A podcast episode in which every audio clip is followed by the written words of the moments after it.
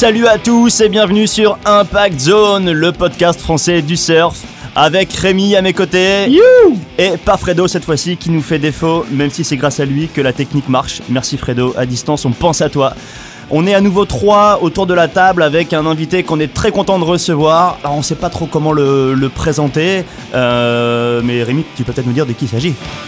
Et Eh oui, aujourd'hui c'est Damien Castera, notre euh, notre invité. On est super content parce que c'est un surfeur euh, bien connu et aussi à multiples facettes. Euh, salut Damien. Salut les gars, très content d'être ici. Comment on peut te présenter d'ailleurs Damien du coup Si du coup je dois me présenter. C'est parti. Bah écoute, euh, à la base je suis longboarder et depuis quelques années je réalise des voyages un peu d'aventure ou d'exploration.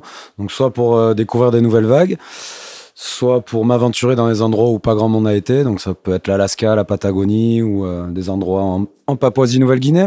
Et j'essaye de réunir un peu le surf avec l'esprit d'aventure, la marche, le bivouac, euh, la vie en pleine nature, la pêche et, euh, et puis un peu la littérature aussi.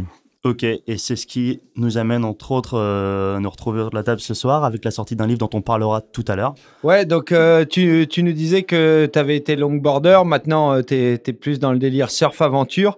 Qu'est-ce que qu'est-ce qui a fait le, tournant pour toi euh, de passer du, du longboard à plus le, le surf trip euh, sur diverses planches d'ailleurs?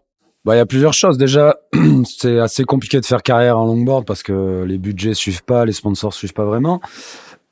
Euh, malgré l'engouement d'ailleurs du, rétro euh, longboard et du log en ce moment. Mais euh, à l'époque, on en faisait, à part peut-être les Del Perro ou deux trois surfeurs comme ça.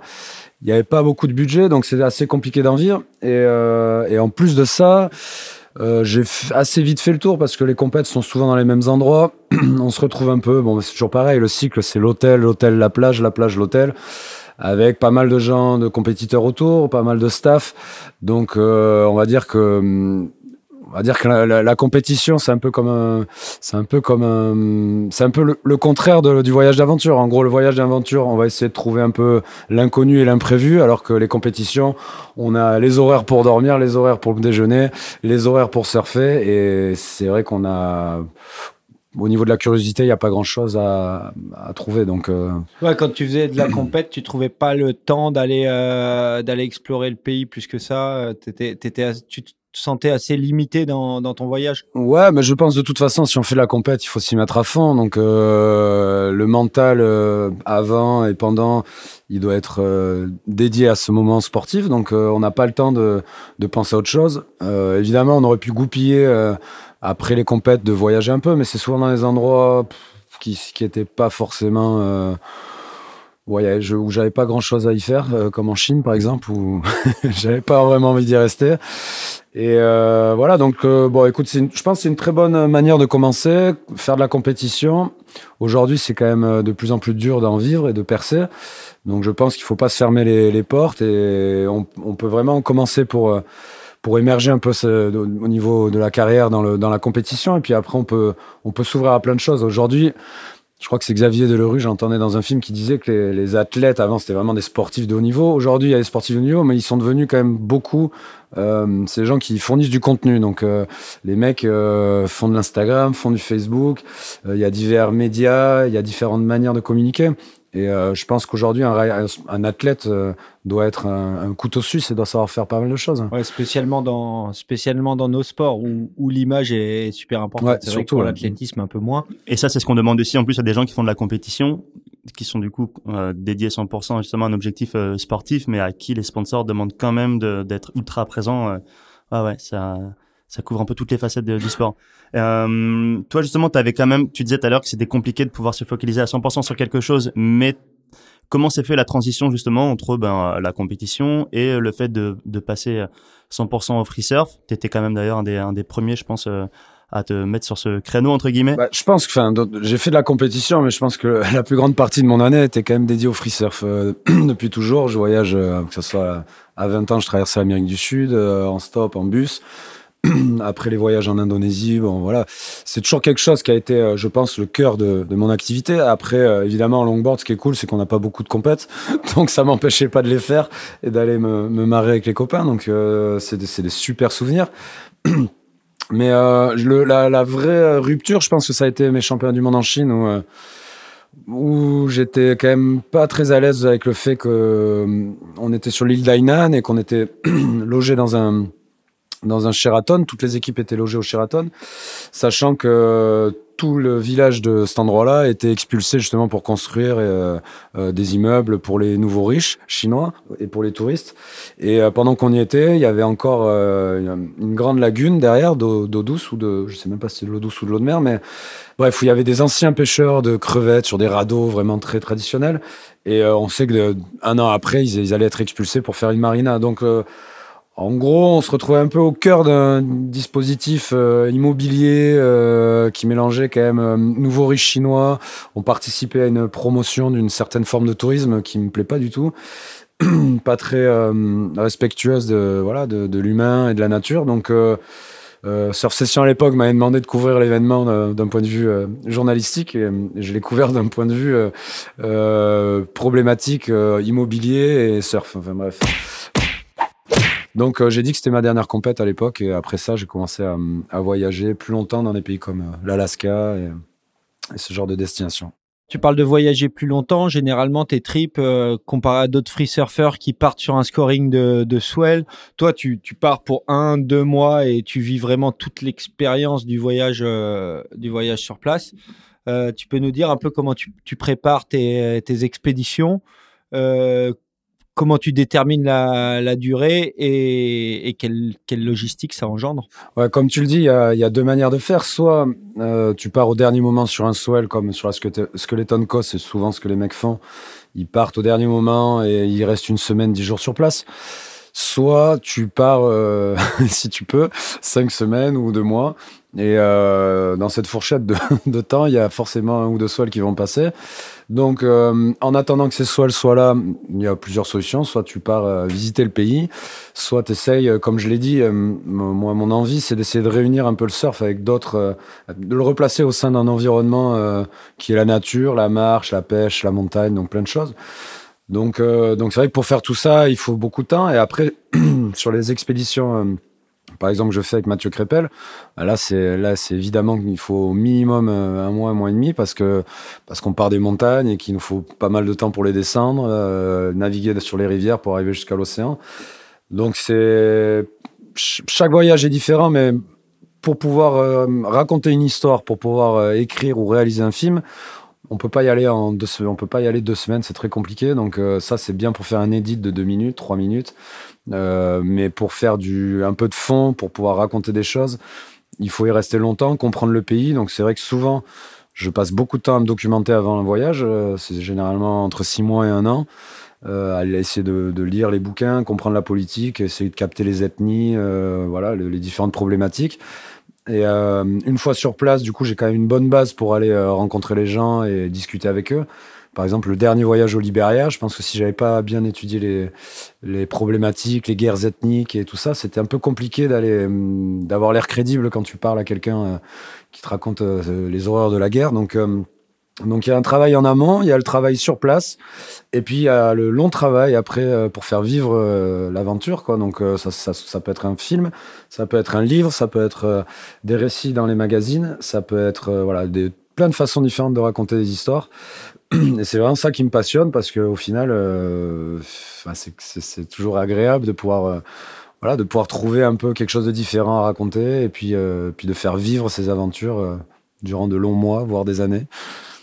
Justement, quand, quand tu retranscris tes aventures, j'ai l'impression qu'il y a quand même il y a un espèce de cycle de vie du, du récit. tu parles du Liberia. Vous avez sorti un clip l'année dernière qui était euh, Vimeo Staff Peaks, donc ça c'est quand même euh, énorme pour euh, un clip qui était plus ou moins essentiellement basé sur euh, sur le surf. Bien joué les gars. Il y a d'autres projets, il y a des choses à venir? ouais, ben justement le, le, clip à la base c'était pas le c'était pas l'objet vraiment de, de ce qu'on voulait faire. C'est nous on, on, est parti pour faire un documentaire, réaliser, réaliser un documentaire d'environ 50 minutes. Euh, le clip, c'était un premier, premier avant-goût. On pensait pas du tout que ça allait cartonner comme ça, donc c'est super. Euh, on est super content. Ça nous ouvre quelques portes, ça nous fait on peut aller démarcher des sponsors pour, euh, pour boucler le budget un peu. Et, euh, et du coup, là, on est dessus avec Arthur Bourbon. Donc, c'est, euh, on est en studio depuis quelques mois. On a encore quelques mois de travail devant nous. Et on pense le sortir en septembre et faire une belle tournée de festival. donc, c'est quoi Donc, un, un, documentaire long format, en fait, de, de ce trip, alors? Ouais, c'est un documentaire. Donc, c'est les formats. On a 26, il y a 26 minutes ou 52. Là, ça, ça je pense que ça sera 52 minutes. Ça, c'est les formats télé. Après, nous, on veut on s'en fiche un peu d'être à la télé. Ce qu'on a envie de faire, c'est que le film soit le plus beau possible euh, au, format qu'il faut. Donc si c'est 40 minutes, ça sera 40 minutes. Et après, euh, non, ce qu'on aimerait, c'est que c'est qu'il ait une belle vie en festival, parce que souvent, c'est pas quelque chose de très quantitatif, mais c'est assez qualitatif euh, dans, le, dans les jurys. Il y a souvent des, écrivains, des explorateurs, des Mike donc il y a moyen de, pénétrer un peu le, monde de l'aventure et des aventuriers, de, des documentaires de, des réalisateurs. Euh, donc c'est ouais, c'est super intéressant. C'est basé sur des belles rencontres. Généralement, c'est souvent euh, les festivals comme ça, souvent des, des pépinières pour des futurs projets. C'est souvent des, on rencontre des gens, on voit des films et euh, on, a plein d'idées qui jaillissent. Donc on repart de là-bas avec plein d'entrain et, et c'est toujours des super expériences. Ok, et euh, du coup, alors tu parlais tout à l'heure de la préparation des trips qui se faisaient donc en amont, notamment en se documentant vachement. Je crois même que du coup tu l'avais fait, ça t'a aidé à tenir. Tu m'avais dit une fois pendant tes trois ans d'école de commerce, euh, tu, tu bouquinais au fond de la classe euh, ce genre de trucs. Mais il y a aussi, du coup, il y a les gens qui font ces expéditions-là à titre perso et en ça déjà la préparation n'est pas triste. Après, il y a les gens qui comme toi, ils vont aussi pour ramener des images et du coup toute la préparation, la logistique de du coup, ce genre de choses, la préparation avec l'équipe, le matériel, est euh, juste tout simplement euh, genre euh, énorme. On a du mal nous imaginer ce que ça peut représenter en termes de matériel d'une part, mais aussi ensuite en termes d'organisation, de savoir qui va faire quoi, savoir que forcément tourner ou faire des images, ça va ralentir aussi un peu la progression. J'imagine qu'avec le temps, les expéditions, ça maintenant c'est quelque chose qui roule, mais ça doit être un peu compliqué. C'est quasiment la partie la plus compliquée parce que quand tu te retrouves en haut d'un volcan avec 120 km heure de vent euh, et les doigts gelés et qu'il faut sortir la caméra parce que c'est l'arrivée au sommet et que le réalisateur il est en crise de tachycardie et on se demande si on va pas redescendre parce que on sait pas ce qui va se passer on, voilà ça nous est arrivé.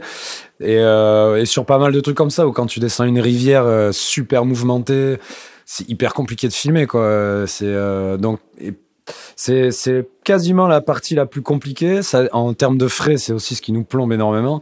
C'est-à-dire que euh, si tu veux, voilà, tu vois le, prix d'un caméraman à la journée, c'est, euh, vraiment pas donné.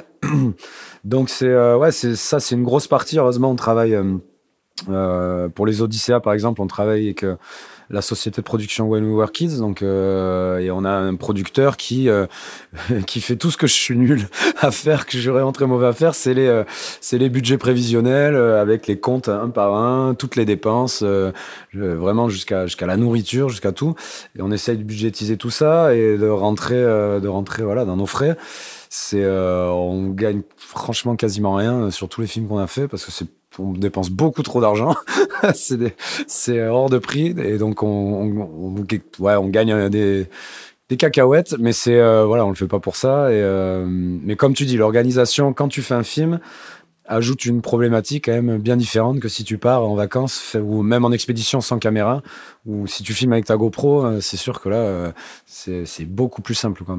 Et puis voilà, ça rajoute aussi des personnes dans l'expédition. Ouais. Qui dit plus t'es nombreux, plus ça plus c'est compliqué à gérer, plus euh, voilà, au bout de six semaines de d'aventure, euh, les égaux euh, interagissent les uns sur les autres, et puis voilà, c'est plein de problématiques qui jaillissent, et ça, c'est tu t'en rends compte une fois sur le terrain. Justement, toi, tu as fait un peu tu as fait un peu tous les types de formats. Tu es parti en mode tout seul avec ta GoPro. Tu es parti avec juste comme au Liberia avec Arthur où vous, vous, filmiez les uns les autres. Euh, tu es parti avec des équipes un peu plus solides, euh, de différentes tailles, de personnes ou plus. Qu'est-ce que tu préfères au final? Euh, C'est super compliqué. En fait, euh, je pense que à force d'étudier le truc, parce que j'essaye de comprendre quelle est l'alchimie parfaite pour faire pour raconter une belle histoire. C'est vrai que il faut faire attention. Quand tu pars, c'est-à-dire que je disais, on en discutait avec les réalisateurs de Paris. si tu veux raconter une belle aventure, il faut déjà vivre une très belle aventure et sur laquelle tu fais un film. Il faut pas partir dans l'optique de faire un film, sinon l'aventure elle passe un peu à la trappe. Donc euh, tu peux rentrer après dans des mises en scène, tu peux rentrer dans des, des petits trucs où ça peut tricher, tu vois. Donc ça, ça se voit beaucoup dans les films. Euh, tu peux être tenté de le faire pour essayer de, bah voilà, de rentabiliser un peu ton expé, mais du coup, tu es beaucoup moins puriste dans l'expédition elle-même.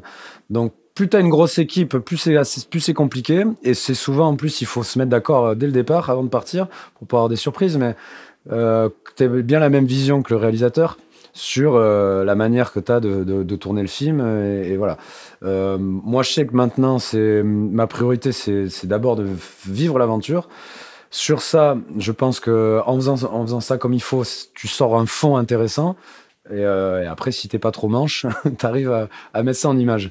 Euh, un second point, c'est que euh, tu, vas, avoir besoin vraiment de, bons caméramans et de d'une grosse équipe par exemple ce sera pas très gênant et ça sera même nécessaire pour sublimer un peu la nature que ça soit dans un grand paysage de l'Alaska ou ou en Patagonie là c'est vraiment intéressant d'avoir une belle équipe par contre par exemple pour le Libéria ou la Papouasie-Nouvelle-Guinée si tu veux rentrer dans l'intimité des gens chez qui tu vas et que tu veux essayer d'avoir des confessions et de, nourrir des dialogues un peu au, coin de la au coin du feu ou de la bougie, euh, bah c'est sûr que c'est mieux si t'as pas cinq personnes autour et que tu noues un dialogue et une, amitié euh, avec la personne avec qui tu parles et du coup du coup là vraiment c'est propice aux confessions.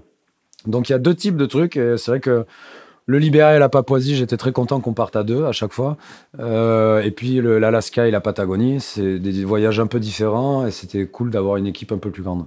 Donc en gros, tu choisis plus ou moins ton, ton équipe suivant la destination et suivant ce que tu veux en ressortir. Ouais, bah, c'est vraiment, vraiment ça, ouais. C'est ce, qu'est-ce que je veux faire, comment je veux le faire. Et euh, il y a des projets tu peux avoir euh, des super caméras et des super euh, réalisateurs si euh, tu n'arrives pas à avoir quelqu'un qui te dit quoi que ce soit ou tu n'arrives pas à avoir une interaction vraiment euh, sincère. Bah, les belles images seront très belles, mais ce sera un peu creux. Alors que euh, j'ai tendance en ce moment à vouloir privilégier le fond. alors si on peut avoir les deux, c'est bien, mais j'aurais tendance à mettre la priorité sur le fond que sur le, la forme. Et, euh, et voilà. Et euh, après, évidemment, le, mieux, c'est de progresser dans tout pour arriver à concilier et, faire le, bah, le meilleur euh, compromis possible pour que les deux marchent. Alors, on voit là récemment que du coup, les rencontres, les personnages sont vraiment en fait au cœur de, tes vidéos. Ça a toujours été un peu en filigrane quand même des précédentes. Je veux dire, on voyait qu'il y avait forcément des échanges, des rencontres, quoi que ce soit. Mais est-ce que maintenant, tu ne conçois tes, euh, tes expéditions qu'à travers justement ces, éléments-là, c'est-à-dire aller à la rencontre d'un pays, non pas seulement de ses vagues et de ses plages, mais d'aller vraiment euh, chercher les, gens, ou est-ce que tu serais encore prêt à refaire des, euh, trips plus surf, comme c'était un peu le cas au début? Alors, je serais complètement prêt à repartir. Il y a des expéditions, de toute façon tu peux pas rencontrer, personne. Si tu fais les, les îles au nord de, de Queen Charlotte, en Colombie-Britannique, en kayak de mer, à part des ours noirs, tu vas pas rencontrer grand chose et des orques peut-être. Il euh, y a plein de destinations comme ça. Ça, ça m'intéresse toujours parce que c'est des vraies expéditions sportives euh, et aventurières, euh, aventureuses. Euh, mais par contre, c'est vrai que depuis le Libéria à la Papouasie, j'ai j'ai cette envie d'aller partager les, moments de vie. par exemple. en Papouasie, c'était les, papous qui surfent sur les planches en bois. au Libéria, c'était l'histoire des enfants soldats qui essaye d'oublier les affres de la guerre grâce au surf. Euh, en Sibérie, j'aimerais faire quelque chose en suivant les, les surfeurs sibériens dans leur quotidien, dans une espèce d'environnement post-soviétique où, euh, où justement, c'est ça qui fait un peu le, le sel euh, de l'histoire. Si, si c'est juste Damien qui surfe à droite, à gauche, au bout d'un moment, soit ma vie est vraiment passionnante, soit on va se lasser. Donc, euh, ce, qui, ce qui est super, c'est si tu peux partager euh, ta passion avec les gens que tu rencontres et surtout voir les différents modèles. C'est-à-dire qu'un un surfeur sibérien n'est pas, pas la même vision du surf et le surf lui apporte pas forcément la même chose qu'un surfeur au Libéria. Et, euh, et, pareil avec nous. Donc, euh, donc c'est en ce moment, je suis un peu à la recherche de de trouver des, des endroits sur Terre où il y a des surfeurs qui bravent l'environnement ou qui bravent euh, la guerre ou qui bravent les interdits. Que ça soit, j'ai vu qu'il y avait un documentaire qui a été fait sur sur des Iraniennes. Je crois qu'il y en a un qui a été fait euh, euh, en, en, Israël aussi, ou vers la bande de Gaza, je sais plus. Enfin bref. Mais euh, c'est vrai que c'est cool quand le, le surf devient un prétexte à, à, partir à la rencontre et à, et à, et à partager. Ouais, et puis ça permet en plus d'amener le surf ici à d'autres publics que des publics juste de surfeurs. Je veux dire, on voit un peu le succès qu'ont pu, pu avoir les expéditions, que ce soit justement la, la Papouasie euh, ou euh, ou Liberia quoi. Ouais, ouais, bon ça ça a toujours été mon mon, mon but. Euh, j'ai jamais voulu être le, spécialiste du surf. je veux dire qu'il y a des si tu veux voir de ça, il y a, énormément de gens dix fois meilleurs que moi en surf qui, qui, pourront en parler bien mieux et tout ça. Moi, ce qui, le surf, je te dis encore une fois, c'est un moyen de, de c'est un sport que tu, que tu réalises et que tu pratiques au sein d'un milieu naturel. Donc, c'est très joli au niveau des images. Il y a moyen de, voilà, de mélanger ça d'une manière culturelle avec euh, les livres et les films. Et donc, euh, c'est vrai que dans mes, écrits, comme euh, dans les films, généralement, la partie surf-surf euh, prend pas beaucoup de place. c'est pas le plus important. On voit que dans, toutes tes, euh, tes aventures, au départ, tu, partais tout seul. Là, tu pars souvent accompagné d'un autre surfeur. On t'a vu beaucoup donc avec Odyssea, euh, avec Mathieu Crépel. On t'a vu donc là au Liberia avec Arthur Bourbon comment tu choisis tes, partenaires euh, d'aventure. C'est, pas évident de partir un mois avec euh, un gars avec qui tu vas tout partager, ta bouffe, ta tente, euh, tes vagues. Bah évidemment, il faut que qu'on soit d'accord sur ce qu'on veut faire. c'est vrai que on est pas forcément très nombreux à avoir cette même vision du voyage et ces mêmes envies, tout, tout, tout bêtement, parce que c'est vrai que c'est des engagements quand même, c'est pas mal de travail sur un an. Euh, L'expédition, souvent, est quand même assez contraignante et euh, c'est pas de tout confort. Donc, euh, déjà, il faut trouver des gens qui sont ouverts à ce genre de choses. Et après, c'est je, crois vachement à la, enfin je crois beaucoup à la complémentarité euh, des duos ou des, équipes comme Lost in the Soul, c'est-à-dire que chacun trouve une place et euh, on se complète super bien avec Mathieu Crépel par exemple. Euh, en plus, non, seulement il amène toute la partie montagne et moi la partie océan, mais en plus dans la manière de travailler, dans la manière de faire. Lui, il est très doué pour plein de choses et moi, ce sera plus sur d'autres. Avec Arthur Bourbon, c'est pareil. Arthur est un super monteur. Il est très très bon pour, euh, pour, pour, construire et, et, péaufiner des films, les images, les couper, les musiques, les rythmer, tout ça. Moi, je suis plus dans l'écriture du scénario et dans la construction du voyage. Donc c'est super parce qu'au final, euh, tout seul, je serais incapable de faire quoi que ce soit. Euh, je pense qu'Arthur ou Mathieu auraient beaucoup plus de difficultés si on faisait pas des duos. Donc euh, donc voilà, ce qui m'intéresse, c'est aussi évidemment d'essayer d'autres personnes pour changer. Et euh, j'aimerais bien faire, j'aimerais bien faire quelque chose avec un navigateur. J'aimerais bien faire quelque chose avec un naturaliste, euh, avec un, un chasseur sous-marin, j'en sais rien, avec un apnéiste. Et, euh, c'est ouais, il y a plein d'idées. Il y a plein d'idées. Ouais. Justement, tu parles de, de diversifier euh, tes, tes, collaborateurs. Euh, récemment, tu as, as, intégré la Société des explorateurs. donc, bravo. Français. Des ouais. explorateurs français, ouais, bravo à toi. tu peux nous dire un peu comment ça s'est passé euh, d'intégrer c'est un milieu assez fermé je, je sais pas une sorte de rite chamanique euh, dans la forêt de Fontainebleau euh, un soir de pleine lune. Ouais c'était pas, pas loin ouais. Euh, non c'était à La Rochelle au, au super festival de, du film d'aventure de La Rochelle qui est un peu le c'est en quelque sorte le festival de Cannes des films d'aventure. Et euh, donc c'est un, un, moment où il y a une, où tous les aventuriers se rencontrent euh, on, est, on mange au restaurant ensemble on discute et, euh, et, on fait connaissance. Et, euh, et j'ai rencontré euh, le président et le vice-président et le secrétaire euh, général de la Société des explorateurs, euh, qui m'ont proposé du coup d'intégrer ça pour amener un peu de sang neuf, parce que c'est des fois peut-être un peu vieillissant. les Paul-Émile Victor et tous ces gens-là ont, disparu depuis longtemps, donc euh, il faut re renouveler un peu ça. Et puis et puis c'est bien parce que c'est vrai qu'un surfeur, euh, ça a posé un peu débat au début parce qu'ils se réunissent à une assemblée générale, ils étudient les candidatures. Donc j'ai dû faire une lettre de motivation. Et, ah ouais, ok. Et envoyer en fait, un CV. On, on, te propose, mais il ouais. faut quand même que, ouais, ouais, non, y a, tu y a, ta candidature. Il, il, faut que tu trouves deux parrains et il faut que tu proposes. C'est tout, tout, pour tout le monde pareil. Hein, je pense que je pense que même Nicolas Hulot a dû faire ça, j'imagine, ou j'en sais rien. Mais normalement, c'est une lettre de motivation, une lettre euh, et un, et un CV de, de tes explorations ou de ce que tu as fait, de ce que tu as produit. Et après, tu passes devant euh, une assemblée générale avec, euh, ils doivent être six ou sept, avec des noms assez illustres. Il euh, y a le président d'honneur, c'est Patrice Franceschi, qui est, qui est Goncourt de la Nouvelle, qui est un des plus grands explorateurs du 21e siècle, euh, combattant en Afghanistan, tout ce que tu veux. Donc c'est des mecs quand même. et donc ils ont vu le, le, dossier du surfeur arriver sur la table, ils ont rigolé au début. Ils ont dit, oula, qui c'est qui, qui a amené ce dossier-là? Et donc j'ai la chance d'avoir le le secrétaire général de, de, cette association qui m'a défendu, ce qui me connaissait un peu. Enfin, on avait, on avait à La Rochelle et puis il, s'était intéressé à ce que je faisais. Il avait commencé à lire un peu ce que j'écrivais et à regarder mes films.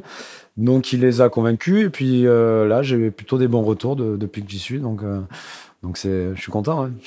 voilà, on peut dire que parmi les sociétaires, il y a Isabelle Autissier, il y a Bertrand Picard, il y a Gérard Daboville, Nicolas Hulot. Enfin voilà, il y a quand même ouais euh, du, beau monde. Ouais ouais, il y a du beau monde. puis c'est surtout, il y a du très beau monde aujourd'hui et puis il y, a vraiment des mecs qui sont passés. Euh, ouais, ouais, ouais. Paul-Émile Victor, Théodore Monod, Théodore Monod, c'est euh, Jacques-Yves Cousteau, il y a Aragon. Enfin bon, il y a, c'est quand même, c'est quand même drôle de voir son nom apparaître au milieu des, des noms des, des sociétaires. Et, écoute, c'est non, c'est très bien. Et du coup, ça vit comment ce, c'est-à-dire, vous avez des réunions, vous avez des banquets, des repas, vous vous appelez. ouais, on est on est collé à la salle des francs-maçons et euh, on doit y aller avec une cape et une épée.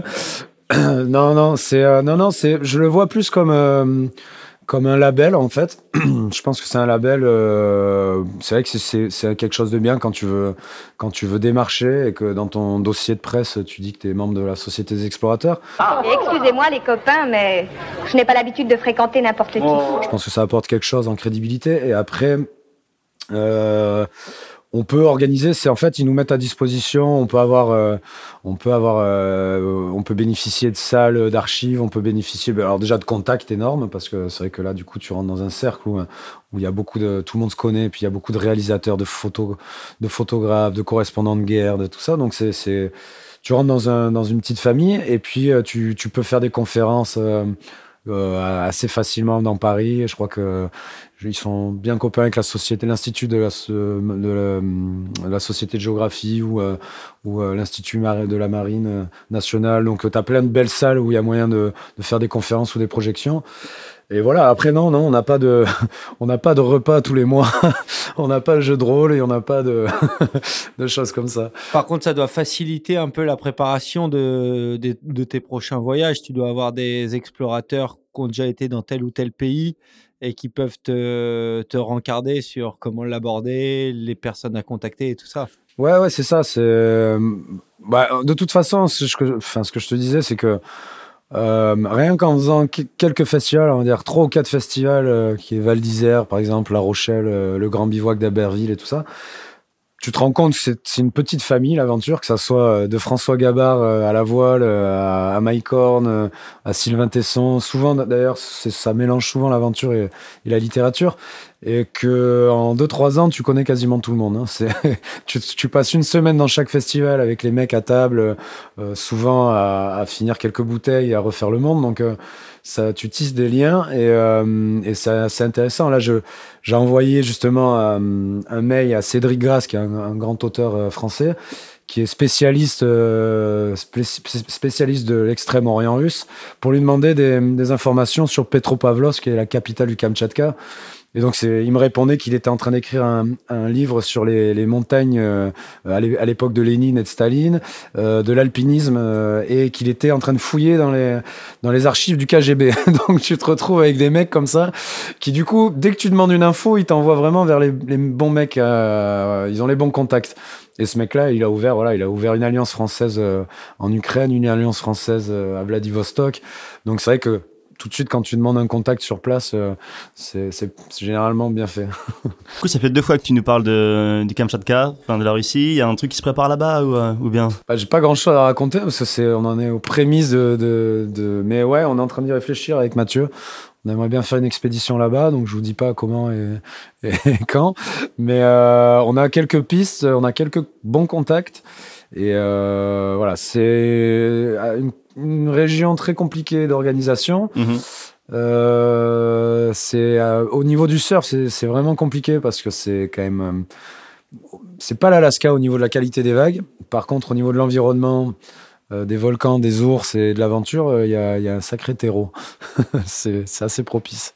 Et l'Alaska, on y retourne d'ailleurs euh, pour cette première coupure musicale avec le morceau qui accompagnait le clip de ta première expédition en Alaska en 2013, De Las Frontières, un clip magnifique qui avait cartonné et qui avait d'ailleurs marqué un peu le début de ta carrière de, de surfeur explorateur. Le morceau, c'est euh, Revelator de George Garrels et on se retrouve tout de suite après. C'est parti.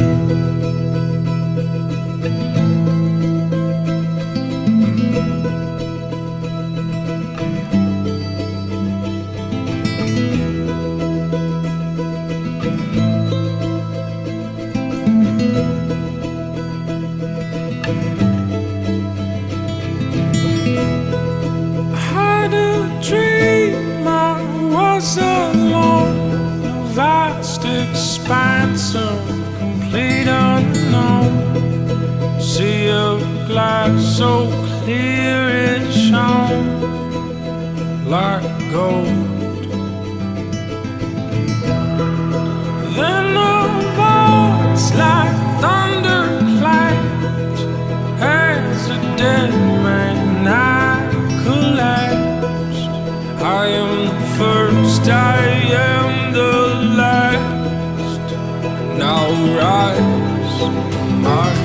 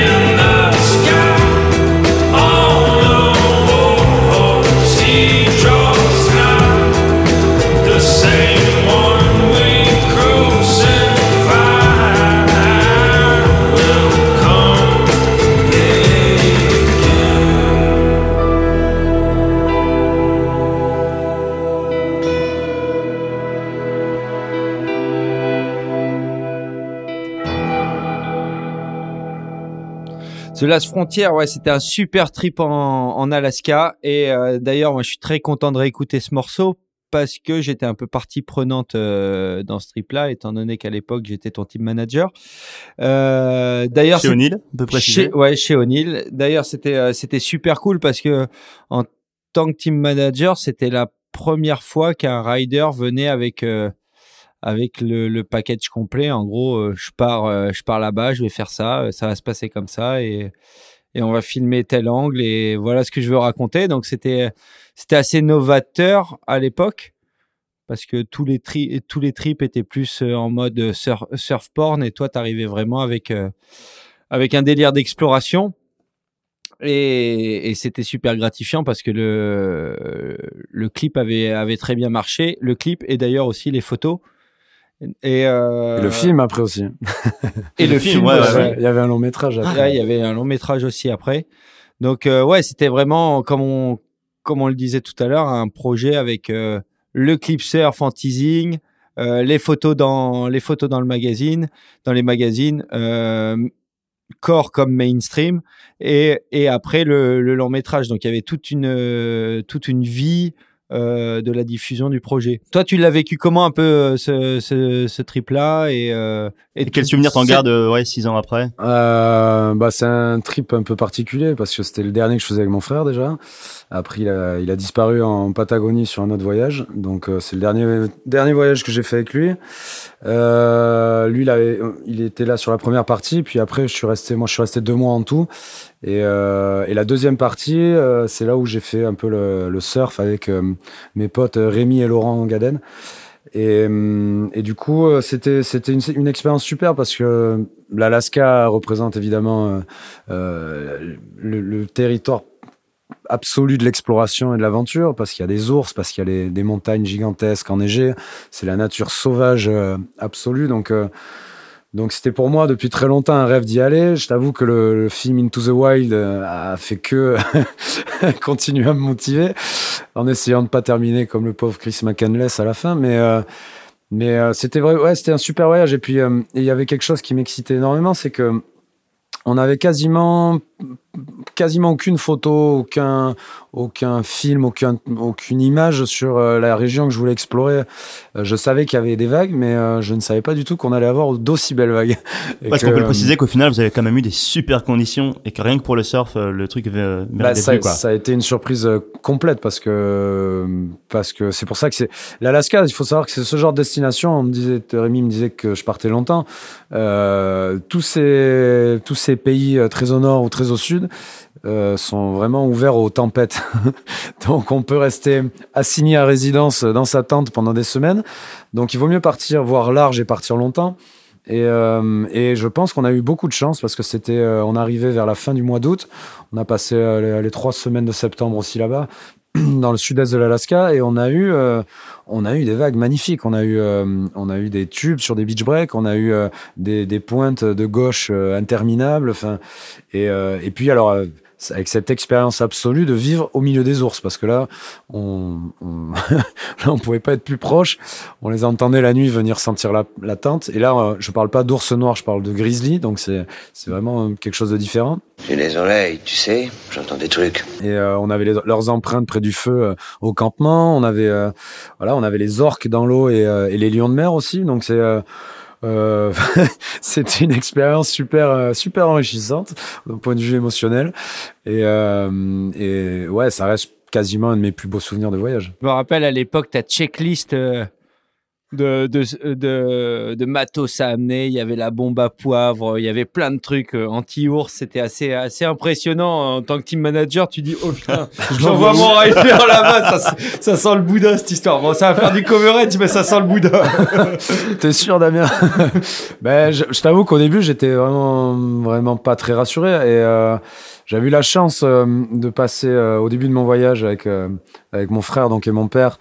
Euh, on avait passé euh, euh, deux semaines en compagnie d'un des, plus grands trappeurs, ancien trappeur qui est devenu un protecteur des ours sur l'île de Kodiak, donc là où il y a les plus gros ours bruns du monde et là où ils sont le plus nombreux. Et on a passé deux semaines au fin fond du territoire des ours, donc tu te fais larguer en hydravion et ils viennent chercher deux semaines après pour les observer apprendre leur comportement et savoir un peu comment gérer les rencontres.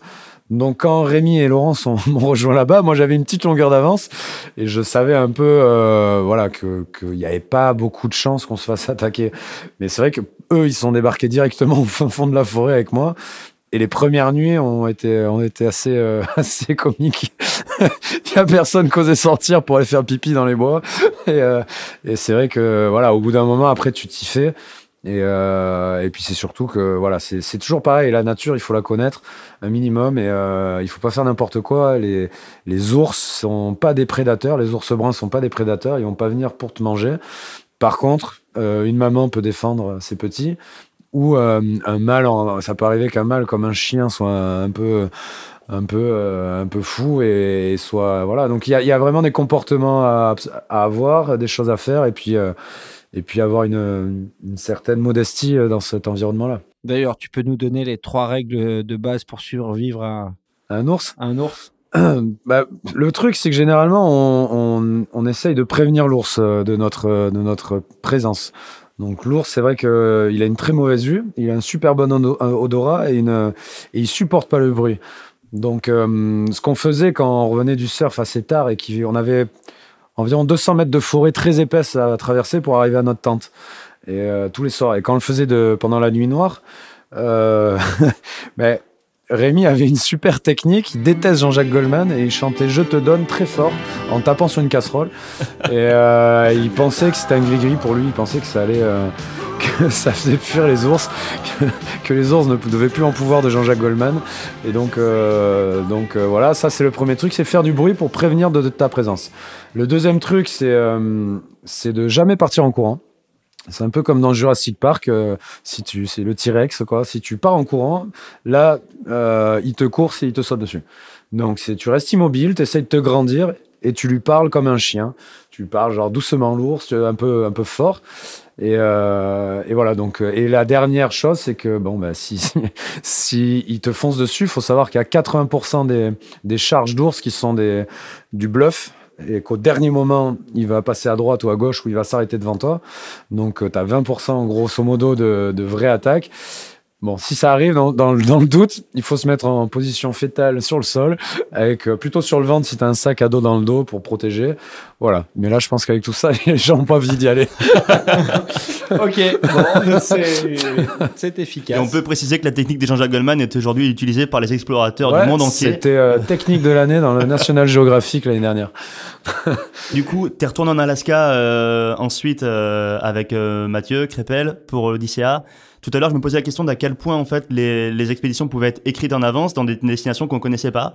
Euh, là, en l'occurrence, l'Alaska, tu connaissais. Est-ce que ça, ça, t'a- ça a aidé et ça a un petit peu justement orienté l'écriture de ce qu'allait être votre votre aventure là-bas? Oui, ça aide, ça aide, mais euh, c'est là où tu te rends compte que même en pensant connaître, euh, je l'avais fait. euh, la première, c'était au mois d'août euh, et septembre. La deuxième, c'était euh, la période de transition entre entre l'hiver et l'été. Donc euh, c'est bah, le printemps chez nous, mais là-bas le printemps il, il est très très rapide. Donc je sais même pas si on peut appeler ça un printemps. Donc c'était la fonte des neiges et au final l'endroit que je connaissais, donc qui est dans le sud-est de l'Alaska, les houles ne marchaient absolument pas pareil que quand j'y étais. Donc les vagues étaient quasiment catastrophiques. Il y avait beaucoup de courants, beaucoup de tempêtes. Et, euh, et par contre, sur le- la partie montagne-rivière, là, on connaissait pas. Donc c'était un peu l'inconnu. Et surtout, moi, c'était vraiment une première de me retrouver au fin fond des glaciers d'Alaska avec deux semaines de snow dans les pattes avant. Et euh, voilà, c'était. Heureusement, j'étais bien accompagné par Mathieu. C'est vrai qu'on peut peut-être préciser pour les gens qui connaissent pas un peu l'expédition quel était le, le but et le déroulé de la chose, ouais. Ouais, donc c'est ce qu'on appelle les expéditions Odyssea qu'on a créé avec Mathieu il y a il y a quatre ans, je crois. Euh, part du, c'est un peu le principe de l'association que le père de Mathieu a créé euh, il y a une dizaine d'années, qui s'appelle Du flocon à la vague. Donc on réunit les montagnes à l'océan et c'est un parcours sportif euh, depuis le sommet des montagnes jusqu'à l'océan en passant par les rivières. Donc euh, on a toute une partie de camp de base en montagne. Euh, on grimpe les, sommets en splitboard ou en crampon. Et après, on descend toute, toute cette partie montagneuse jusqu'aux rivières. Là, on a soit des packrafts, soit des canoës. Et on rejoint l'océan où on fait la dernière partie de l'aventure qui est autour du surf. Ok, et la complexité de la chose, c'était que si Mathieu est forcément un excellent snowboarder, mais est aussi un bon surfeur, toi en l'occurrence, le snow à, ce niveau-là était un peu une découverte et un vrai challenge, quoi. Ouais, ouais, c'est ça. Ben, Mathieu, quand tu voyages avec lui, tu te rends compte qu'il est quasiment bon dans tout et que même quand il fait un truc pour la première fois, il est souvent, euh, il part souvent avec des points d'avance. Moi, c'est pas, pas le cas du tout. le, snowboard, en plus, je déteste les stations, donc il m'avait proposé plusieurs fois d'aller en station avant. Je, j'y suis allé un peu, mais on a été à, à Méribel, il y avait pas de, pas de neige. C'était franchement, c'était un peu la cata.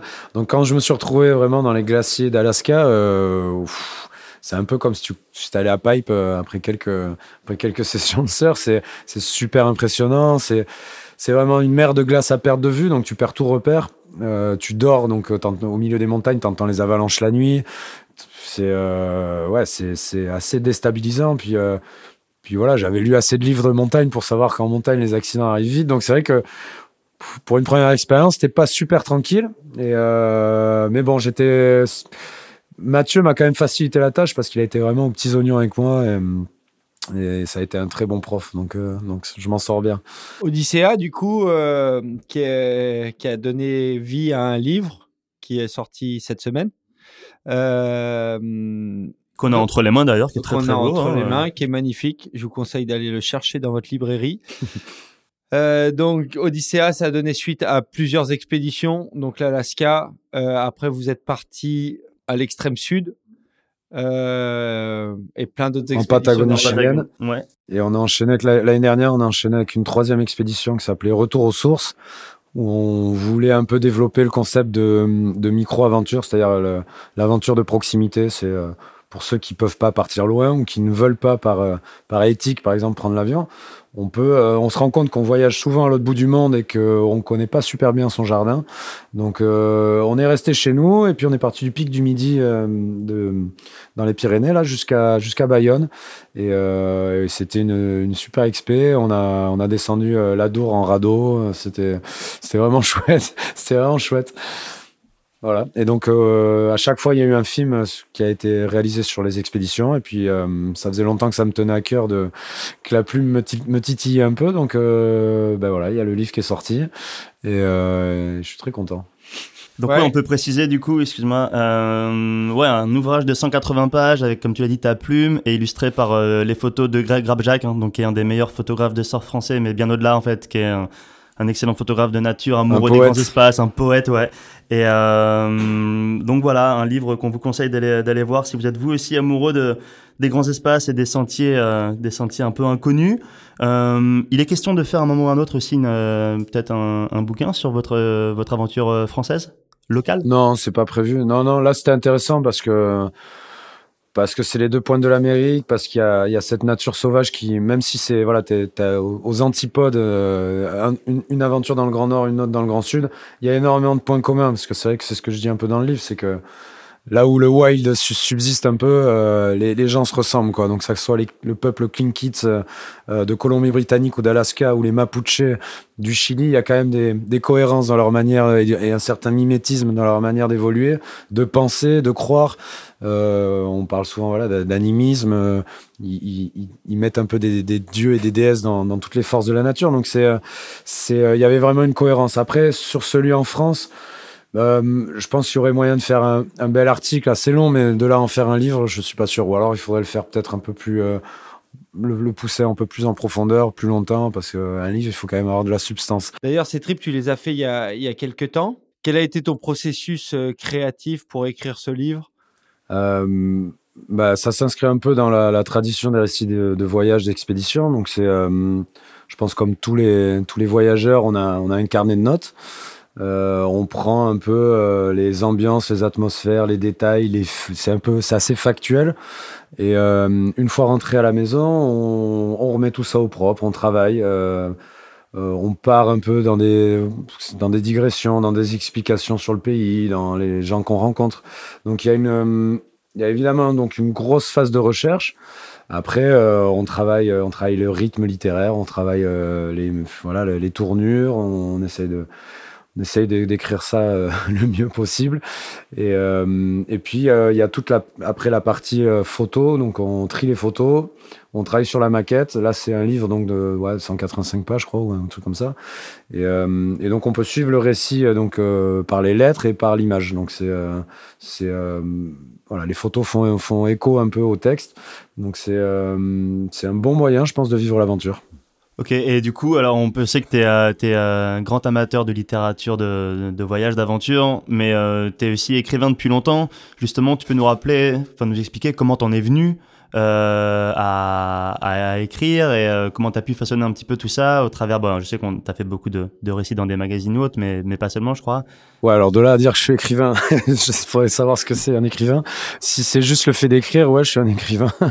Euh, je serais un écrivain sinon euh, quand j'aurais vendu beaucoup de livres ou quand j'aurais au moins publié beaucoup de livres. Là, c'est le premier que je publie vraiment. J'en avais écrit quatre avant, mais euh, c'était plus des exercices que je faisais euh, pour moi-même. Donc j'avais écrit un roman, j'avais écrit des, des, des, euh, des livres de nouvelles littéraires aussi, et puis des essais de voyage. Mais ça, c'est des choses que je garde un peu pour moi, que j'avais pas forcément envoyé à des éditeurs, et que je compte d'ailleurs un jour retravailler et peut-être reprendre pour des pour des voyages, pour des pour des livres prochains. Sinon, oui, après c'est beaucoup pour la presse. Et, euh, et comment ça m'est venu? Bah, Je sais pas, je trouve que pendant le voyage, euh, il y a rien de plus distrayant quand tu as beaucoup de bus ou que tu passes beaucoup de temps dans les aéroports de lire. Euh, Il y a une double fonction. La lecture peut t'apprendre beaucoup de choses sur le pays que tu traverses. Et, euh, et je sais que j'amène souvent un livre qui n'y a rien à voir avec le voyage. C'est souvent un classique, soit en Alaska. Là, j'avais j'avais Dostoïevski, Crime et Châtiment. Ça peut être euh, Le Comte de Monte Cristo d'Alexandre Dumas. Ça peut être des classiques comme ça. Et ça te permet, euh, à, ce que j'explique un peu dans le livre, c'est euh, on va dire dans la solitude d'une tempête, euh, des fois l'intro- l'introspection avec soi-même se passe pas forcément euh, très bien et on a envie de, de prendre la, la clé des champs. Donc euh, on, on s'enfonce dans une histoire, on, on- ça nous permet de nous évader, euh, euh, voilà, de la tempête, de la tente. Ça fait en Alaska avec Mathieu, on est resté quasiment deux semaines bloqué dans la tente sous la pluie. Au bout d'un moment, il y a plus grand monde qui parle et on commence à en avoir plein, plein les fesses de voir la tête de l'autre. et du coup, c'est vrai que on n'a pas la télé, on n'a pas les séries Netflix, donc euh, il y a rien de mieux qu'un bon roman feuilleton euh, comme euh, comme Crime et Châtiment ou Le Comte de Monte Cristo. Donc c'est des voilà, la littérature fait partie complètement du voyage et forcément, euh, vu que j'ai envie de raconter ce que je vis et de raconter des histoires, il n'y a rien de mieux que de lire pour pouvoir écrire, parce que tout vient de là. Je crois que j'avais un éditeur que j'avais rencontré euh, et qui écrivait aussi, il me disait, pour une, li- une ligne écrite, il faut en avoir lu, euh, faut avoir lu euh, 20 pages, quoi, tu vois. C'est vraiment, tu trouves beaucoup d'inspiration dans, dans la lecture. D'ailleurs, quelles sont tes sources d'inspiration euh, où tu... Quels sont tes auteurs préférés? Euh, J'aime beaucoup Syntex, euh, notamment Vol de nuit, que j'ai dû lire une bonne dizaine de fois. Euh, J'aime énormément Joseph Kessel. J'aime beaucoup Romain Gary aussi, euh, notamment Les Racines du ciel. Euh, je pense qu'il y a beaucoup d'auteurs qui ont été qui ont été à la fois écrivains, à la fois résistants, à la fois correspondants de guerre, à la fois aventuriers. C'est des gens aujourd'hui, des gens comme ça, c'est des Patrice Franceschi, il y a Sylvain Tesson. On a, a- c'est, c'est une espèce de tradition assez, euh, je pense assez, euh, assez vieille d'écrivains qui s'engagent, euh, soit dans l'action, soit dans la pensée, mais qui sont, voilà, qui, qui, qui font de la, c'est-à-dire de la fiction, mais également des textes, des essais, euh, en essayant d'analyser ce qui se passe et euh, les conflits, les, voilà, le- comment, comment la planète tourne sur elle-même. Ou pas. Ou pas, ou pas. Et d'ailleurs, est-ce que tu as d'autres projets de, de livres en vue Euh, Et est-ce que tu en aurais sans le surf, en fait, juste des, des projets de littérature euh, sans voyage surf Euh, derrière? Ouais, j'ai deux trois idées. D'ailleurs, le- l'idée que j'ai, je sais pas où elle va m'amener, mais en tout cas, il n'y a pas du tout de surf dedans. Euh, c'est plus, euh, il est plus question de, de voilà du voyage des migrants euh, qui me qui me qui me fascine et me m'attriste énormément. Euh, sinon, euh, je sais pas encore. J'ai pas mal d'idées. euh, j'ai j'ai des, des copains éditeurs, enfin des copains, des, maintenant des gens que je connais sur Paris, euh, qui ont une très belle euh, maison d'édition, qui m'ont proposé d'écrire pour eux. Euh, je, leur... je, trouve ça très sympa, mais pour l'instant, je ne crois pas avoir la substance euh, adéquate pour vraiment poser un texte riche. Donc j'attends un peu de, de, soit de voyager, soit d'avoir le, temps de me poser pendant un moment chez moi et, euh, de travailler là-dessus. Mais là, voilà, entre les, différentes expéditions et les, euh, films euh, que je réalise, j'ai pas encore j'ai pas encore le voilà trouvé le temps de faire ça mais ça viendra après. D'ailleurs, tu parles, tu parles souvent de, donc de, de tes connexions parisiennes. C'est vrai que pour un surfeur de la côte ouest, c'est quelque chose que tu as réussi à vraiment développer, euh, cette connexion avec, euh, avec les gens plus ou moins importants de l'é- de l'édition et des, des médias, euh, des médias, euh, ce qu'on appelle euh, grand public. Euh, com- comment ça se déroule pour toi Qu'est-ce qui a été le déclic Et maintenant, comment tu entretiens ces relations avec, avec tout ce monde des médias? Bah ça dépend. Bah, c'est sûr que le premier voyage en Alaska m'a quand même pas mal aidé puisque ça s'est passé beaucoup dans la presse géné- généraliste. Euh, bah d'ailleurs, tu as été bien placé pour pour savoir ça, mais c'est vrai que euh, la, la plupart des gens euh, que j'ai rencontrés, c'est surtout sur les festivals, comme je te le disais tout à l'heure, que ce soit des des aventuriers ou des euh, ou des éditeurs ou des réalisateurs. Et par contre, j'ai tendance à beaucoup garder le contact. Enfin, beaucoup. je leur envoie pas des mails toutes les semaines, mais c'est-à-dire que hum, je saisis ma chance pendant pendant un repas euh, où on se retrouve à côté ou euh, ou à une projection pour euh, lier euh, faire connaissance et, discuter. Et puis quand je remonte à Paris pour faire une projection, j'hésite pas à envoyer un message ou à appeler pour manger ensemble ou pour pour voilà pour pour discuter des différents projets. Et euh, après, ça se fait, euh, ça se fait évidemment euh, si le feeling passe. C'était un peu comme avec à l'époque où j'étais allé donner mon DVD à Hulot, on se connaissait pas, Nicolas Hulot. Et le feeling est bien passé. Du coup, du coup l'année d'après, je suis allé faire une projection dans son village. On a passé le week-end chez lui. Bref, c'est des, ça se fait un peu, voilà, un peu comme ça, un peu à la gueule. Et puis, et puis, et puis souvent, quand t'es basque et que tu vas faire un repas euh, en région parisienne, souvent le, le repas fait que que Le feeling passe le bien. feeling passe bien. voilà. C'est un, un sport qu'on connaît bien aussi. Et d'ailleurs, Nicolas Hulot fait la préface du livre. Euh, ouais, il a fait. Ouais, ouais. Je sais, je sais pas comment on a, si on appelle ça une préface ou ouais, je pense une préface ou un prélude ou un, ou euh, voilà une, une mise en bouche ou une introduction.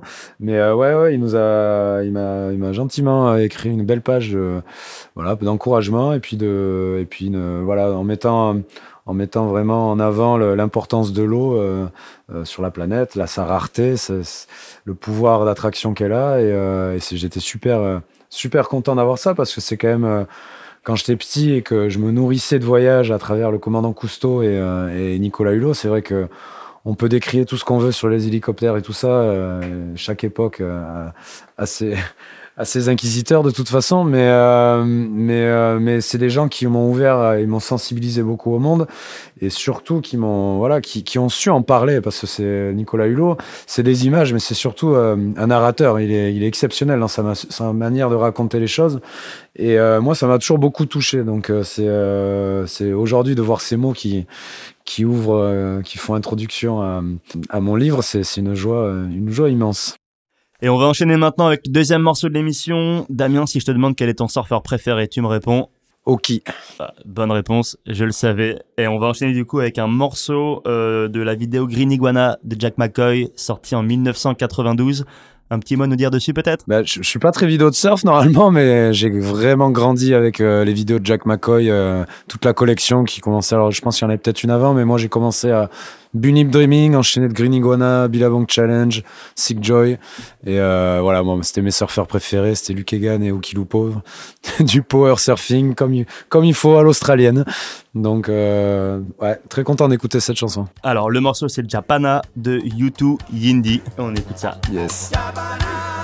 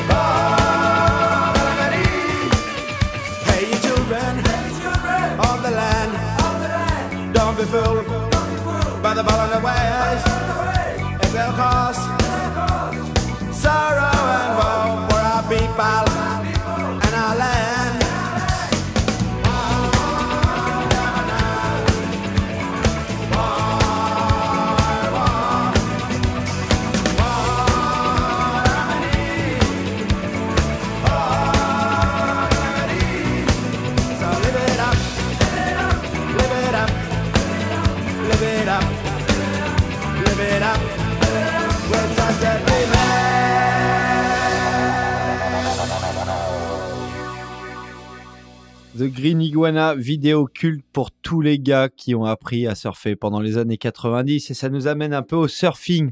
Moi, il y a une question qui me turlupine, c'est que en surf, en shortboard, tu as un style qui est plutôt old school tradi, alors qu'en longboard, tu as un style qui est super progressif. Ce qui est Alors, un petit peu antinomique. Alors ça, c'est parce que tu dois pas bien connaître le longboard parce que j'ai pas du tout un surf progressif en longboard.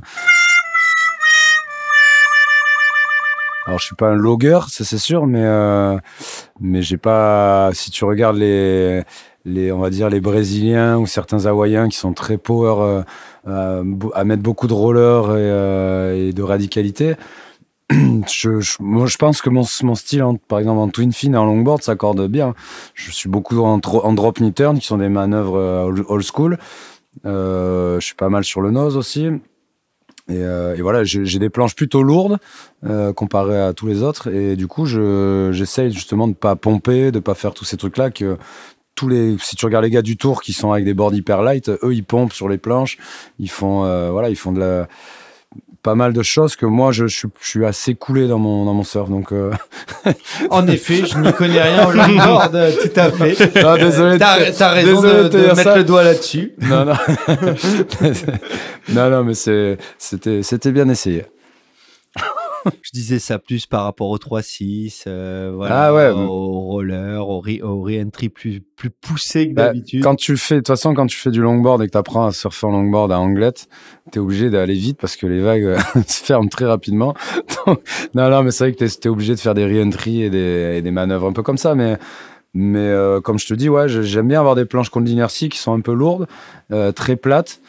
Euh, et du coup, je, ouais, je privilégie beaucoup le, le drop knee turn ou le, ou, ouais, ou le, ou le nose ride, quoi. Mais, euh, mais je suis pas trop à mettre des gros rollers euh, euh, radicaux, mon cher ami.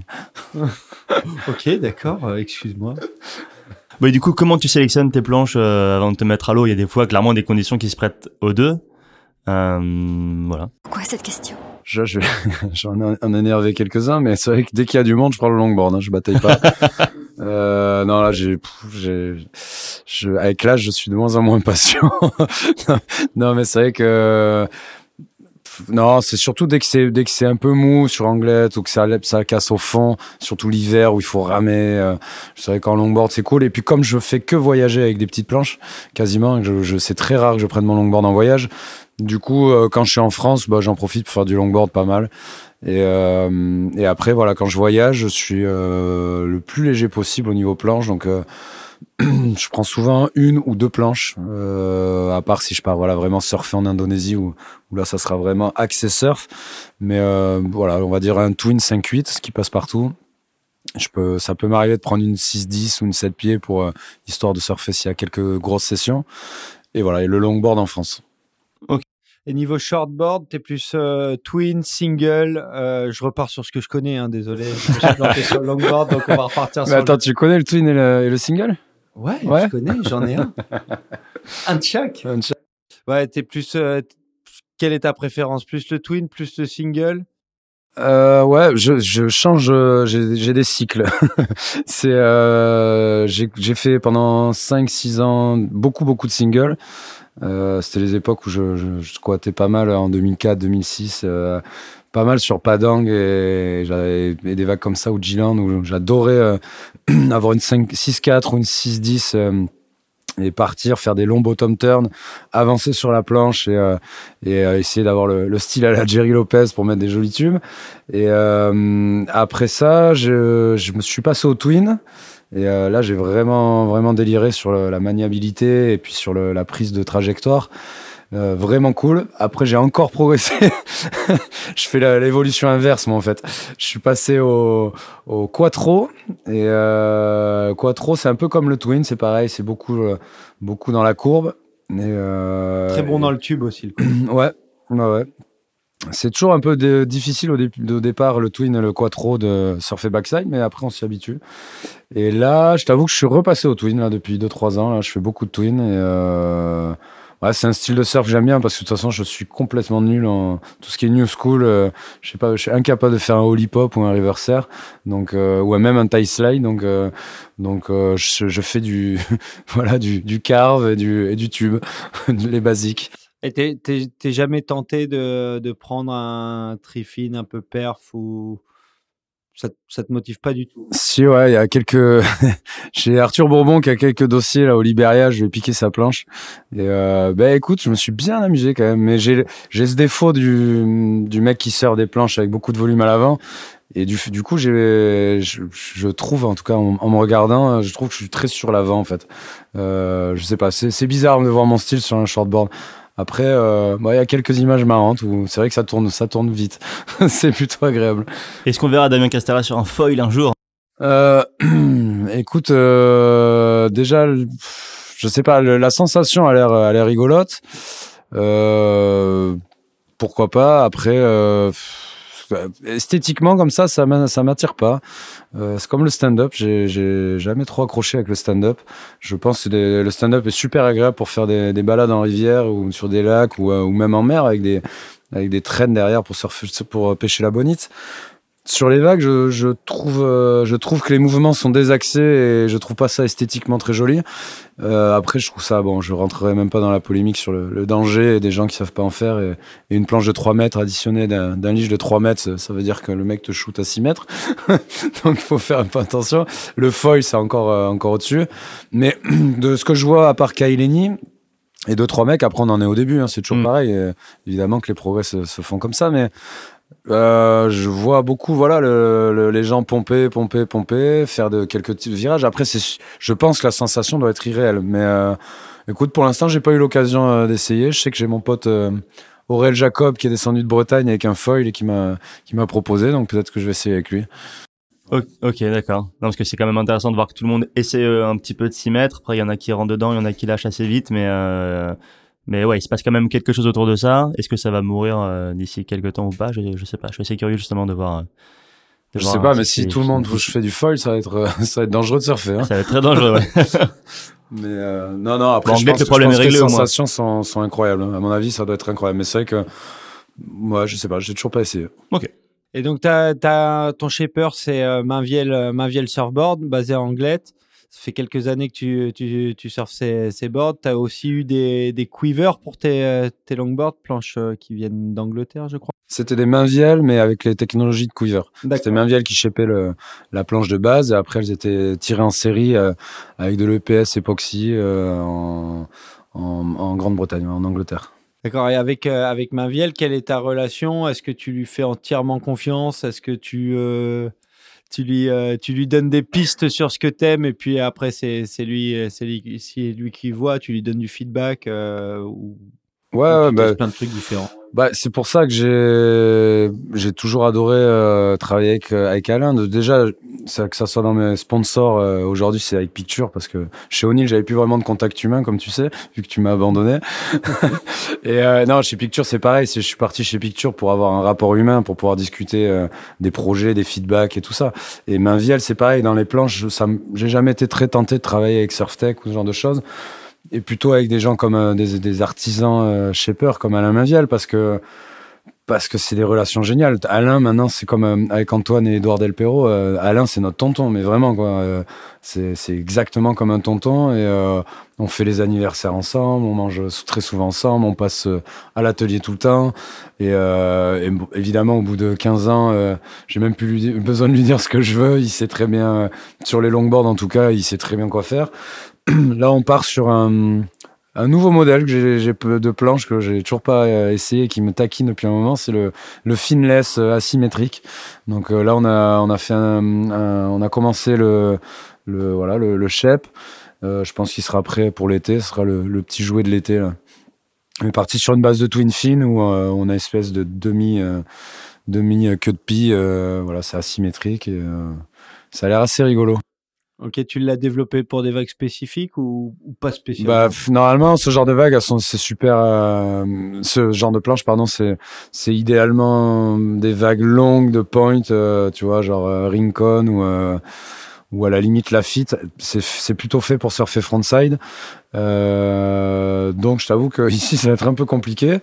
Euh, mais bon, euh, il suffit d'avoir, ouais, dans les Landes, tu vois, par exemple, des vagues, des vagues qui déroulent le long d'une baïne et, et un peu molles, là. Et puis, je me suis déjà régalé à l'époque avec la Laia, parce que les sensations de glisse sont assez, assez incroyables. Mais c'est absolument pas vivable au niveau de la rame et tu te casses les bras. Et puis au milieu d'autres surfeurs, tu peux pas, t'as pas l'inertie pour euh, et la flotte, la flottabilité pour euh, la flottaison pour euh, prendre autant de vagues que les autres. Donc là, c'est c'est un peu le voilà une planche normale quasiment, mais mais avec les, atouts de, la Laia. Ok, et toute, la, toute la mode des boards en mousse, qu'est-ce que tu en penses? Tout ce qui est catch surf, beater et autres. Euh, euh, Bah écoute, je, j'en pense euh, pas grand chose. j'ai, j'ai jamais essayé les, les, toutes ces petites planches là. J'imagine que tu parles de celle de Kalani Robb et euh, Jamie O'Brien. Ouais, excellent. Euh, je, je sais pas. Je sais que tous mes potes bodyboarders ils adorent ça. Euh, après, je sais pas. Je sais que les profs de surf qui surfent souvent des planches en mousse, du coup, euh, ils se régalent aussi avec ça. Euh, j'en ai pas essayé. Euh, je t'avoue que ça m'attire pas des masses.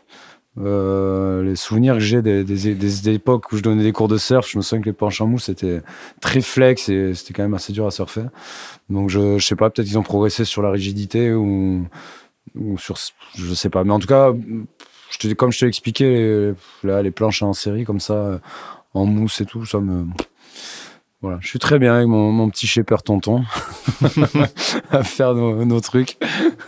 Et justement, tu, euh, tu parlais donc la, la relation avec tes collaborateurs. Donc, tu viens de, de signer avec euh, Picture il y a un peu plus d'un Un an. an, presque un an. Euh, donc, qu'est-ce qui a motivé euh, Tu nous l'as dit, ton changement, c'est la relation, le fait que je sois plus chez O'Neill. Bah, le fait que tu sois parti, euh, je, je suis parti du- directement après. non, pas longtemps.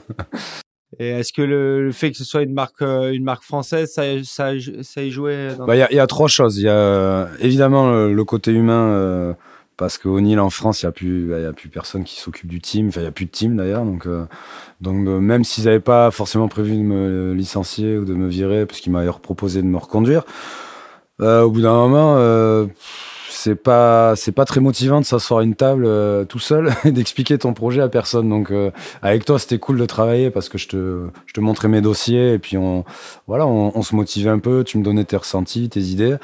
Là, j'avais personne et en plus, donc ça c'est la première, euh, le facteur humain, c'est une première chose. Picture, ils ont c'est trois Français.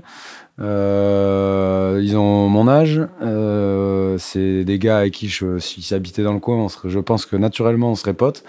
Donc il y avait une vraie relation humaine. Le deuxième euh, aspect, c'est le fait que ce qu'ils font euh, d'un point de vue euh, euh, développement durable, euh, écologie euh, et environnement a, a vraiment du sens. Et par rapport au, au voyage que je, que je fais, aux expéditions et à ce que j'écris, il y a une résonance vraiment. il y a un écho à tout ça. Donc c'est ça, c'est vraiment quelque chose de assez fondamental. Et du coup, le troisième aspect, c'est que Picture, c'est une marque jeune. Elle a, elle a 10 ans, à peine 10 ans. Et, euh, et donc ils viennent de la montagne, donc ils ont une grosse expertise euh, sur les sports d'hiver. Et par contre, euh, euh, ils s'insèrent, ils veulent s'implanter dans le surf depuis un an, donc euh, ils ont ils ont besoin de voilà de retour, de feedback. Et en fait, il y a tout à créer quoi. Donc c'est euh, non seulement je peux être rider, mais en même temps je peux faire des retours. On peut du coup ils, ils me demandent beaucoup sur les sur les voyages qu'ils veulent organiser pour le team ou sur euh, qu'est-ce qu'on veut mettre en avant ou même à réfléchir sur euh, différents projets dans quoi on s'investit. Euh, donc il y a, y a vraiment euh, il y a des possibilités de création, d'évolution, euh, alors que chez O'Neill, bon, j'arrive un peu en fin de parcours. hein. Ok, donc euh, ça laisse euh, pas mal de projets, j'imagine, euh, à venir avec, avec Picture. Quand on voit leur, leur film, leur dernier film de snowboard qu'ils ont fait. Zabardast. ouais. Qui est, qui est incroyable au niveau. C'est c'est une belle aventure également. Quelque chose comme ça dans les tuyaux pour toi? Ouais, ouais, on commence à réfléchir. Après, c'est euh, c'est vrai que ils sont partis un peu dans le bah, dans l'idée de réaliser des belles aventures en mettant pas mal de budget dessus. Donc euh, le Pakistan là qu'ils ont fait avec euh, avec Thomas Delfino et, d'autres riders, c'est vrai que c'est des grosses expéditions qui coûtent super cher. Et, euh, et je pense que ouais ils sont ils sont super ouverts à à, tout projet qui se rapproche euh, de l'environnement ou de l'humain. Donc euh, ça peut être pourquoi pas mélanger des bah, peut-être des, projets humanitaires ou des projets environnementaux. Donc c'est euh, super intéressant. Là j'étais au sales meeting avec eux. C'est vrai que souvent on imagine que où on expliquait un peu les stratégies et les produits, la création. On imagine que voilà Picture ou d'autres marques ça peut être euh, juste le produit qui est qui est fait de manière responsable et de manière environnementale et tout ça. En réalité, il y a quand même une cohérence dans, euh, euh, les processus de production, par exemple dans les usines. Là, ils sont, euh, par exemple, sans rentrer dans la technique, mais ils ont, des- ils ont un label qui s'appelle Bicorp.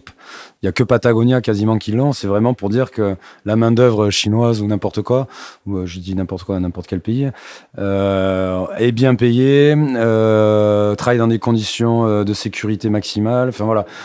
Après, il y a la manière de faire venir le produit en Europe. Euh, après, je sais qu'ils ne travaillent pas, par exemple, avec Amazon ou Decathlon.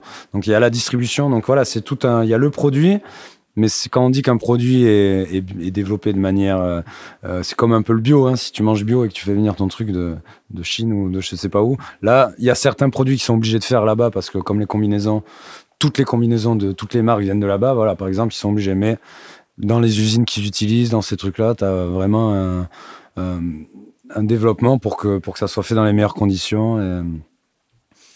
Et, et c'est pas Bon, et pour terminer l'émission, on peut peut-être avoir euh, ta version du, euh, du Grom Spirit, qui est le petit conseil et motivation habituellement euh, donné par Rémi, mais euh, t'as sans doute le tien. Euh, ouais, j'aurais tendance à dire l'overchecking. Euh, J'ai pas mal de, co- de copains qui sont assez spécialistes de ça, qui se lèvent, qui se disent que la marée va être bonne à la fite. Au final, il n'y a pas assez de vagues. Du coup, ils partent euh, à Cabreton et puis ils reviennent euh, à midi et puis le vent a tourné, ils ont pas surfé. J'ai plutôt tendance à, surtout quand je suis chez moi à la maison, à aller surfer avec les copains droit devant, genre à Anglette, au club, à Marinella, sans trop, euh, sans trop batailler. Après, quand il y a, quand il prévoit des super conditions, je vais me faire une ou deux montées dans les Landes, mais euh, je suis pas un gros pro des. Autant en voyage, je le fais beaucoup, euh, passer des, des jours à chercher les vagues. Autant à la maison, j'aime bien surfer chez moi tranquille. Ok, c'est noté. Pas trop d'overchecking. Pas trop d'overchecking. Gardez votre fion. Très bien, et du coup on en restera là pour cette émission. Un grand merci Damien d'avoir été avec nous ce soir. Merci un Romain, et plaisir. merci Rémi. Merci. Ça me faisait plaisir de te voir Rémi. Oui, oui, carrément. ça faisait, Ça faisait longtemps. Et bien évidemment, vous retrouverez les références du flocon à la vague, le livre de Damien, ainsi que les descriptions et les liens de tout ce dont on a parlé, les vidéos et autres, euh, dans les fiches description des épisodes qui seront à retrouver sur Spotify, SoundCloud, iTunes. Quant à nous, vous pouvez nous suivre, nous retrouver et échanger avec nous sur Instagram, Facebook et même Twitter. Voilà, d'ici là, on vous retrouve très très vite pour une prochaine émission. N'oubliez pas, Allez, surfer.